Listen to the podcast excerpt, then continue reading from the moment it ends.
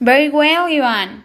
We hope that all your wishes come true. Keep in mind that to fulfill them, we only need attitude.